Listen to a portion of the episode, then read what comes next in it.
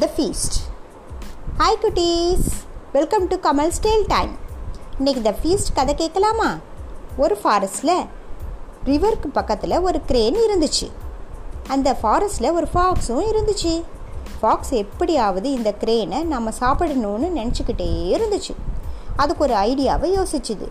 சரி நாம் க்ரேனை நம்ம வீட்டுக்கு சாப்பிட கூப்பிடலாம்.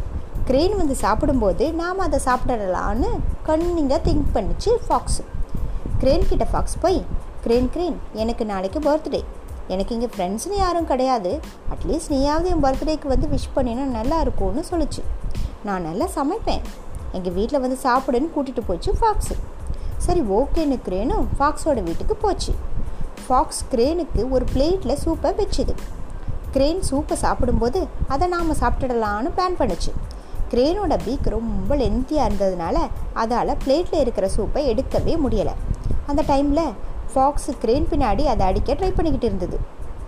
அதை க்ரேன் அதுக்கு ஆப்போசிட்டில் இருந்த மிரர் வழியாக பார்த்துருச்சு. ஸோ இந்த கன்னிங் ஃபாக்ஸுக்கிட்ட இருந்து எப்படியாவது தப்பிச்சிடணும்னு யோசிச்சு. உடனே க்ரேன் சொல்லிச்சு ஃபாக்ஸ் ஃபாக்ஸ் இந்த பிளேட்டில் என்னால் சாப்பிட முடியல. எங்கள் வீட்டுக்கு நீ வா. அங்கே தான் நான் சாப்பிட்ற மாதிரி கப் இருக்குதுன்னு சொல்லி க்ரேன் வீட்டுக்கு ஃபாக்ஸை கூட்டிகிட்டு போச்சு.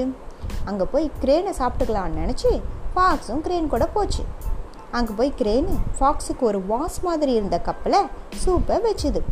ஃபாக்ஸுக்கிட்ட you are the birthday boy and you are my guest so fox நீ ஃபஸ்ட்டு சூப்பை குடி. அப்புறம் நான் குடிக்கிறேன்னு சொல்லிச்சு.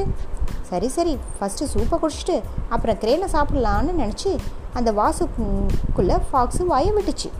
அலாஸ் அந்த வாஸோட மவுத்து ரொம்ப சின்னதாக இருந்ததால் ஃபாக்ஸோட மவுத்து அதில் மாட்டிக்கிச்சு.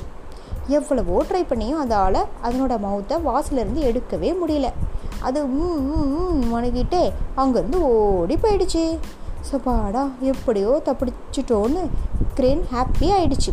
ஸோ குட்டீஸ் நாம் எப்போதும் அலர்ட்டாக இருக்கணும்.